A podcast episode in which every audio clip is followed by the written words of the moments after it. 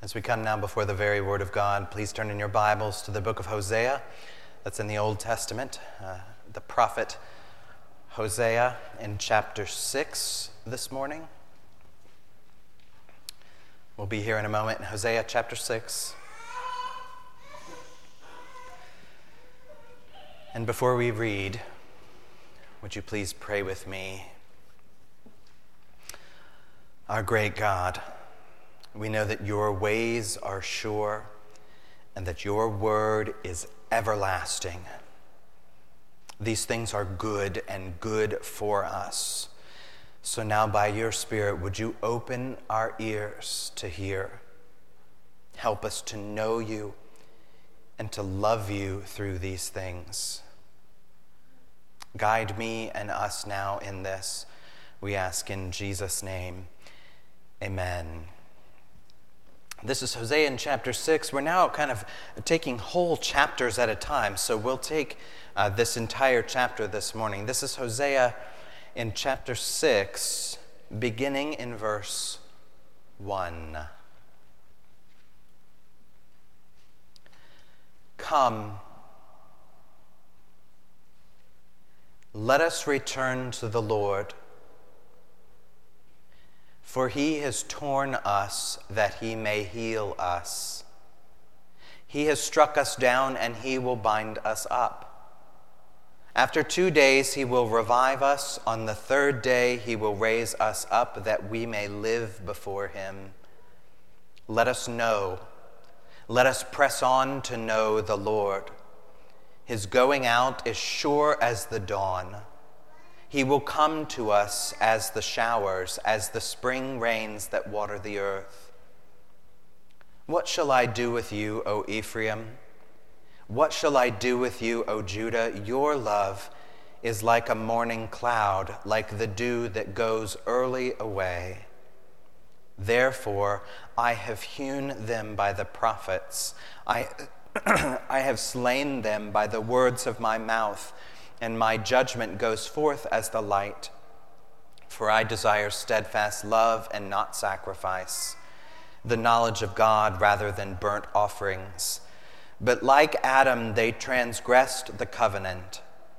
There they dealt faithlessly with me. Gilead is a city of evildoers, tracked with blood. As robbers lie in wait for a man, so the priests band together. They murder on the way to Shechem. They commit villainy. In the house of Israel, I've seen a horrible thing. Ephraim's whoredom is there, Israel is defiled. For you also, O Judah, a harvest is appointed. This is the word of God. Now, this is a lot for us to process, I know. We want to focus our attention today mainly on these opening verses. So we will look in just a moment at the topic of the Lord's healing.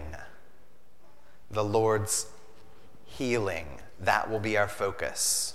But first, I need to remind us of just a bit of context here. I know that you've, you know this by now, but you may uh, remember, uh, starting back in chapter 4, that the prophet Hosea is now bringing to the people a series of indictments or judgments against them.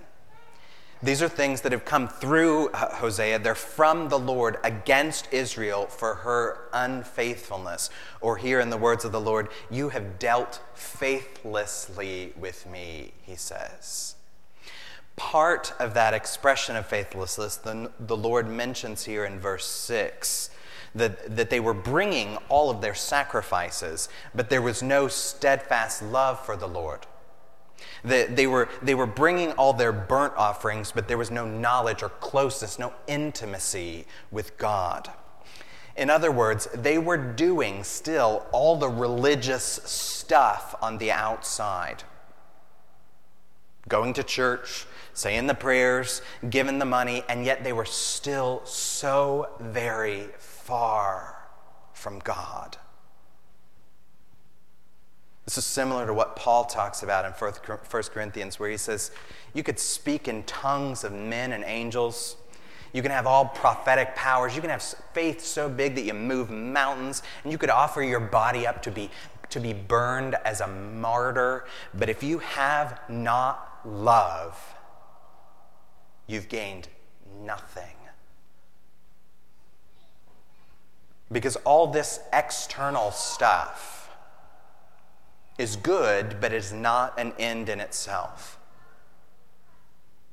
These things are given to us by God in order to draw us close to Him. We hear in verse 6 the very desire of God, the heart of God. He says, I, I desire steadfast love. I want you to know me, love me, be, be faithful to me. Because if your religion is not doing that, it's worthless to you.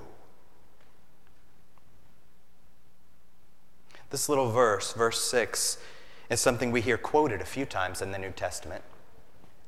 And Jesus picks it up a couple of times. Uh, there's an instance where, where he's walking around with the disciples on the Sabbath day, of which they were supposed to do no work, and, and his disciples are picking off uh, the heads of, of grain and, and eating them, which, you know, a little butter would be nice or something, you know, but, that, but that's what they were doing. And, and as they're doing this, there's some religious folks, some of the Pharisees, that, that look at it and go, mm mm not supposed to do that. They get all nitpicky about the details of the law. And Jesus looks at those Pharisees and tells them to reflect on this verse, verse 6 here in Hosea. He says, I desire mercy and not sacrifice. They were so focused on getting it right nailing down all the details, that, that they missed the point, the heart of the law, and they got it wrong. The law of God is not mainly about a list of do's and don'ts. The fulfillment of the law, you know this, is to what? To love the Lord your God with all your heart, soul, mind, and strength. And then that would overflow in obedience.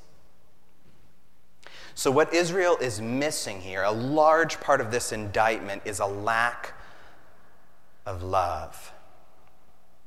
So, then what is the Lord to do about that? He asks a question out loud and then he answers it himself. Let me pick up in verse 4. This is the word of the Lord. He says, What, what shall I do with you, O Ephraim? What shall I do with you, O Judah? Your love's like a morning cloud, like a dew that goes early away. Therefore, I have hewn them by the prophets.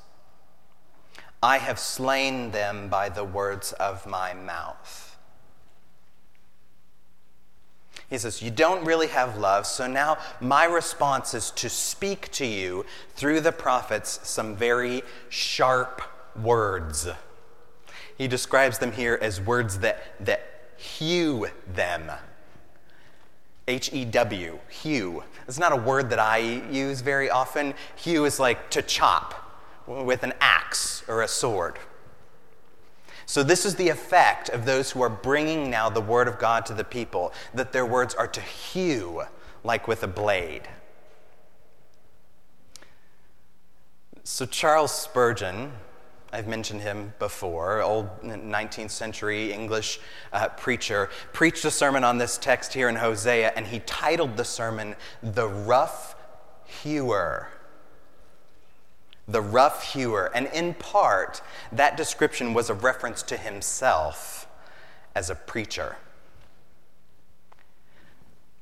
It's not usually the description I give of myself, you know meet people downtown or in an airport and you know hi oh my name's nathan. What do you do? I'm a rough hewer. You know I, it, it's just confusing even though it's, it's true sometimes. Now i know that there are some preachers and religious leaders who almost seem to enjoy that role a little too much.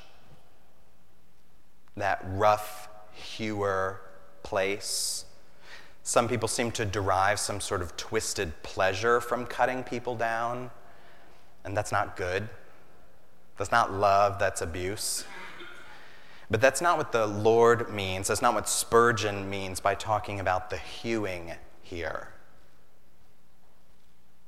He only means that there are times when truth must cut like an axe. There are times when more good comes from a sermon that makes you mad than from a sermon that makes you glad. You're going to tell me good sermon after this today? You can if you want. Let me read just a, a quick bit uh, from uh, Spurgeon's uh, sermon, The Rough Hewer. He says this It's not the way of the truth of God to flatter guilty men. The Lord uses ministries of a cutting kind to make men uneasy in their sins and to cause them to flee to Christ for peace. It is well for the preacher to remind men that they are lost by nature and in their flesh dwells no good thing. It is well that sin should be made to appear as sin, and it would be set forth clearly, and the sovereignty of God proclaimed solemnly by the preacher. Oh, but I shall never hope again, says someone. That sermon drove me to despair. Self despair is the beginning of true hope in Christ. So go and hear that man again. Did you catch this part at the end? Self despair is the beginning of true hope in Christ. He's talking about hope and despair there. Not complete despair, mind you. Complete despair is not good. The scripture does not want complete despair for you, but it does want self despair, meaning that you will come to the limit of yourself and beyond. Reach the edge of what you were able to do and have to go past it so that you will go to Jesus and find hope in Him. That's what these hewing words are supposed to do.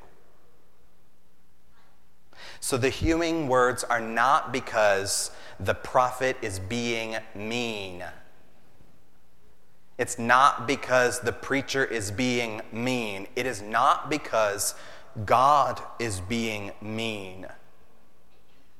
There is a good purpose here, which is this it is meant to heal us. Now, that's where we're headed in the rest of the time.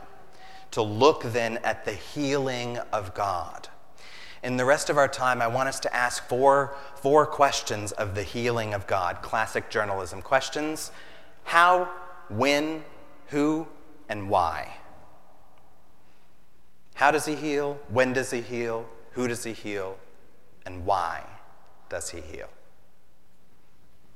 So let's do with the first. How does God heal? Let's look at the first verse. This is where we'll camp for quite some time. Verse 1, he says, Come, let us return to the Lord, for he has torn us that he may heal us. He has torn us that he may heal us. Now, it is not always this way, but at least here, the means by which the Lord heals is through tearing us. Through tearing us. And by tear here, we don't, we don't just mean a small little rip at the bottom of your jeans, you know? A little, a little tiny tear. Some uh, Bible translations translate this Hebrew word here, tear to pieces. And I think that gets at the sense of what's being said here. This is the same word, by the way, we saw just a couple verses prior at the end of chapter uh, 5, where it's describing the tearing that a lion does with its claws. So, this sort of tearing is big, it's dramatic, it's sometimes even painful course, there's one major difference between the Lord and a lion. A, a lion tears so that it can eat. But the Lord here tears so that he can heal. He tears apart, tears even to pieces if he has to, so that he can put those pieces back together. It's not just that he's going to put us back together in the exact same way we were. You know, if that, were be, if that were the case, that would be pointless. What's the point of tearing to just put it back in the exact same way? That would do nothing but just add pain and scars. That's not what's going on here. The Lord tears apart to get at the root of the problem so that it can be dealt with. So we can think of it like this. Let's say my, my TV quits working. Okay? Kids pushed a few too many buttons, you know, or it just got too old. TV quits working. And so, so I take it off the, off the wall and I get my, my trusty screwdriver out and, and I get to work. You know, and I'm pulling it apart, and I've got now screws all over the floor, and panels, and, and, and wires, and, and everything's all kind of around me in a semicircle. And because I'm not a big tech guy, you know, there's a pretty good chance that that TV is just going to stay broken uh, that I'm not going to be able to figure out how to put it back together. But if I were skilled enough, knowledgeable enough, I could tear that TV apart, potentially, and find and fix the problem, and then reassemble it without any screws left over or wandering off, you know, so that that TV can do what it was made to do. God works in a similar way, tearing apart. Except that He's not just a technician. We are not just a piece of machinery, a TV off the wall to our God. We are God's treasured possession. We are the bride of Christ, his very beloved. So when he tears us, it is for our good. We must not think of his tearing as a cruelty, even if it hurts or is confusing. His tearing is a kindness to us so that he would heal us. That's how he heals. He heals through tearing. Let's look at the second, which is when he heals. It's important for us to see the order of the timing here. This really matters. Let me read verse 1 again. Come, let us return to the Lord, for he has torn us that he may heal us. Okay, let me break some of this down. In the past, he has torn us. The healing, here at least in the text, has not yet occurred. It is in the future. He has torn us. He will heal us. Now, what stands in between in the present moment? He has torn us. He will heal us. At the beginning of verse 1, he says, Come, let's return to the Lord. In the present, now, there's a call to return to God, which means that the healing comes only after that return. The order of these things really matters. We're torn, we return, he heals. We can't flip these last two things around. It is not we are torn, then he heals, and then we return. Some people want it that way. I often hear some form of this. I will come to God if only He will heal me. I, once God rescues me, once God saves me from this, once God fixes this part of life for me, then I will trust Him. That's backward. That is not how God works here the Lord calls us to return to Him before we are healed. This is an expression of faith. We call this faith in the scripture, or belief, trust in God. You know, the, the classic way to define faith in the beginning of Hebrews chapter 11 that faith is the, the conviction of things not yet seen They're still real, anchored in real things. They just haven't come yet. So faith says, I am not yet fixed, but even while I'm broken, I will come to Jesus. Faith says, I am not yet righteous, but even while I am still struggling with sin, I will come to Jesus. Faith says, I am not yet healed, but even while I am torn apart and scattered on the floor, I will come to Jesus. We put our faith in him because our God is certain. Certain. He is sure as the dawning sun, is the description of him here. You know, I don't know about you, but I have never once, not once in my life, wondered if the sun was going to come up. I've wondered whether it was going to come out on those cloudy days. But never in the middle of the night did I go, I wonder if the sun's going to rise today. I just assume that it will. It is, it is that certain, that predictable. And even then, yet there are many times, for me at least, that I have wondered whether or not the Lord would heal. It's easy to fall into wondering, to fall into doubt. Let me remind you if you are a Christian, if you have faith in Jesus, and you are in a season of being torn apart, you need to know that your healing will come. I promise you. It's the Word of God. It will come. Might take a while, might be after your very last breath. But God will bind up your wounds. In the meantime, while you are waiting for this, while you're waiting for the, the dawning sun to come, do not wait to trust God.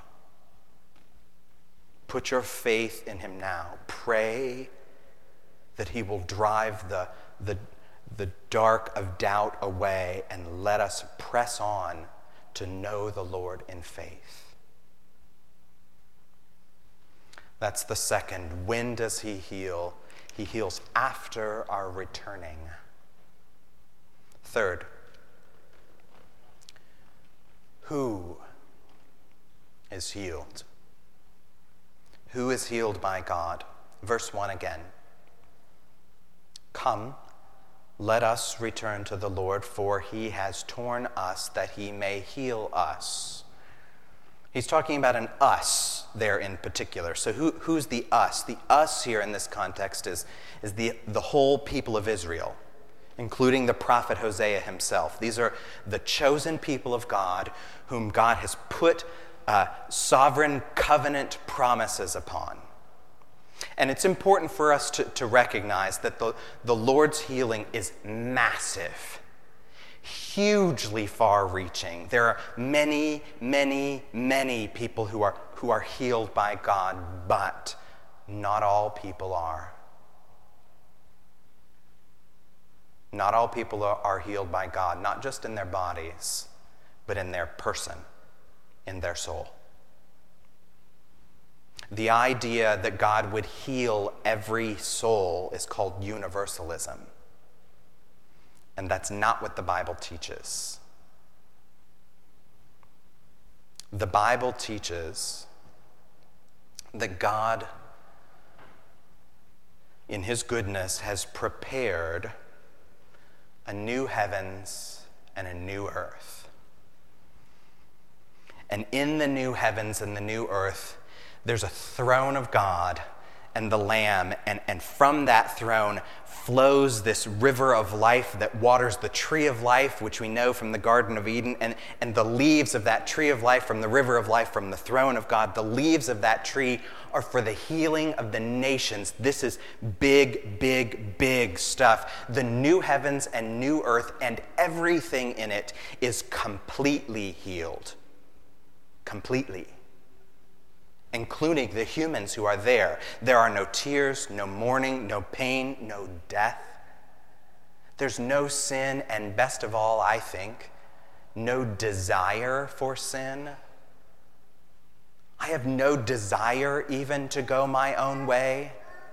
I, I, can't even fathom that now because even as a saved Christian, I still sometimes desire things my own way. There's plenty of sin still left in me, but I try to des- uh, you know, imagine the moment when I'll desire nothing but the good ways of God. That's a source of hope for me that every corner, every nook and cranny of the new heavens and the new earth is healed.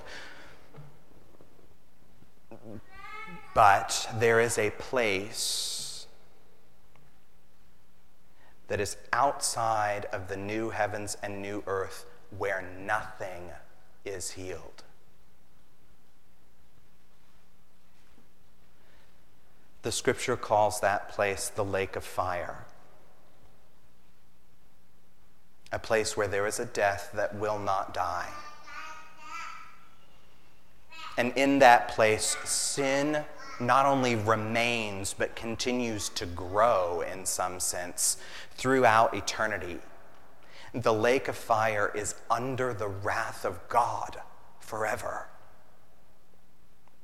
And there are people there too. There are people in the lake of fire. These are all those whose names are not written in the Lamb's book of life, those, those whose sin is not been paid for by the blood of Jesus, people who have not been saved by grace through faith in Jesus. And these people will never be healed.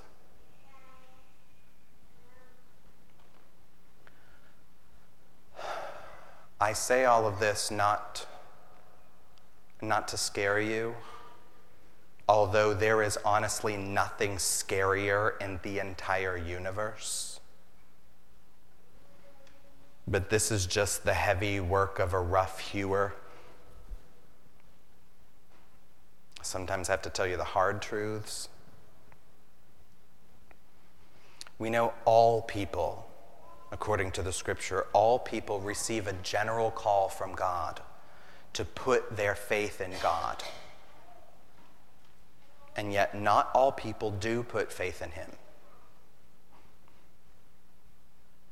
So I pray and urge each one of you, at least in, the, in my hearing, that you would hear the call of God to come and return to the Lord.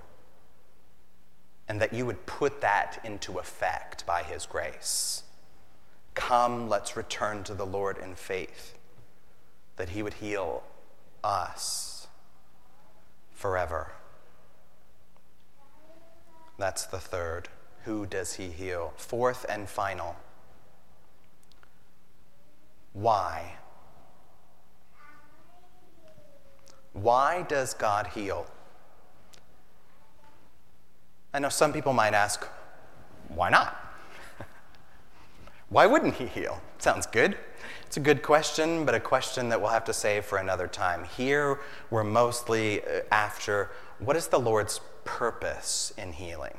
When He does heal, why does He do it? Because healing is never an end in itself. The healing here serves a greater end. So listen for the reason as I read again in verse 1. Listen for the reason for this. Come, let's return to the Lord, for he has torn us that he may heal us. He has struck us down that he will bind us up. After two days, he will revive us. On the third day, he will raise us up. Let me pause and note there's some resurrection language here. It's hard to miss. You know, even some, some note about being raised on the third day, which Hosea doesn't seem to go into, but it's interesting? The goal here, though, is not just to be made alive, it's more than that. Let me keep reading. Verse, where am I? At the end of verse, uh, verse 2 After two days, he'll revive us. On the third day, he will raise us up. Here it is that we may live before him. That we may live before him. That's the goal of the healing. It is not just so that we may live, period. It is so that we will live before Him. That is, live in the presence of God. Literally, the Hebrew word here means to live before His face. And this is what the arc of the entire Bible is about. So, you know how this whole thing starts, yes? When, when, when God made everything, when He made the world and the stars and the sun and the moon and the plants and the trees and the grass, and the, eh, when He made everything, God made it beautiful and abundant and good all of creation is God's delight. And it's a, it's a delight that God wanted to share. And so he made man and woman and put them in the garden of delight. And they were happy, delighted to be in the presence of God until they saw that the forbidden fruit was a delight to their eyes as well. And so they bit the fruit, they sin against God. And you know what happens next. When they hear the Lord walking in the garden in the cool of the day, they do not run up to him gladly. They do not come before his face. They, they what? They hide from his presence. They cut themselves off and then are cut off from before the face of the Lord God. And so begins the separation of God and man that we see that tension played out through the whole of the Bible, leading us all the way up to Jesus who is God and man. And when Jesus lived, then he died for sin. And we know, Scripture tells us, that Christ died for sins once for all, the righteous for the unrighteous, to bring you to God. The reason why we are healed is not just to have a painless life, although we may want that too. It is so that we will live before the face of God and share in his good delights, both now and forevermore. Would you pray with me? Lord, help us to long for, to yearn for the goodness of these things that we would he- be healed by your sovereign hand. We know that you will bind up the brokenness of your people and heal the wounds inflicted by your blow. Help us to put faith and trust in you, knowing that your ways are as sure as the sun. And we give you praise for all this in Jesus' name. Amen.